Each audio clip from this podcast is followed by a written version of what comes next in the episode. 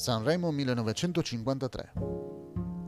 Cosa avete pensato alla notizia che la canzone che stava per essere eliminata, magari all'ultimo festival, alla fine ha vinto? Ci sono stati anche altri scandali, non solo nell'ultimo festival, ma sin dal 1953, in pratica fino a oggi, ogni anno. Qual è stato il primo scandalo registrato al festival? La canzone Acqui a mare ottenne un minuto e 40 secondi di applausi. Ma nemmeno un voto. Vinse invece Viale d'autunno, cantata da Carla Boni e Flo Sandons, lasciando Nilla Pizzi in seconda posizione. Ecco la classifica ufficiale. Primo posto Viale d'autunno, Boni Flo Sandons.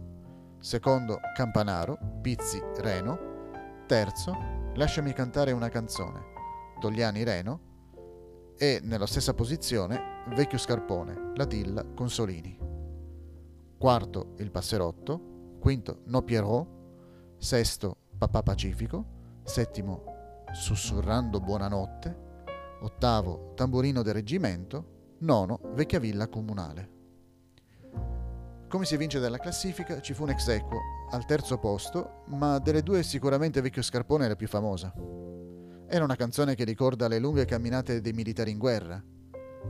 Anche la canzone all'ottavo posto era legata alla guerra in qualche modo, essendo una variazione sulla canzone fascista Garabub. Gli autori delle due canzoni quasi vennero alle mani.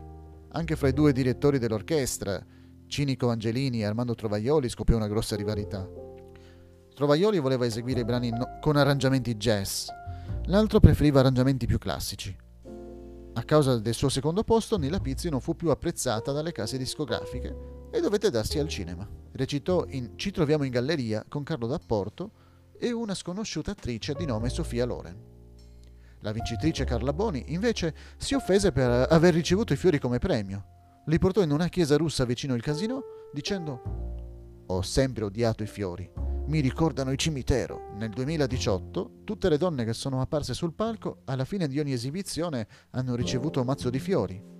Gli uomini invece avevano un fiore attaccato al loro vestito.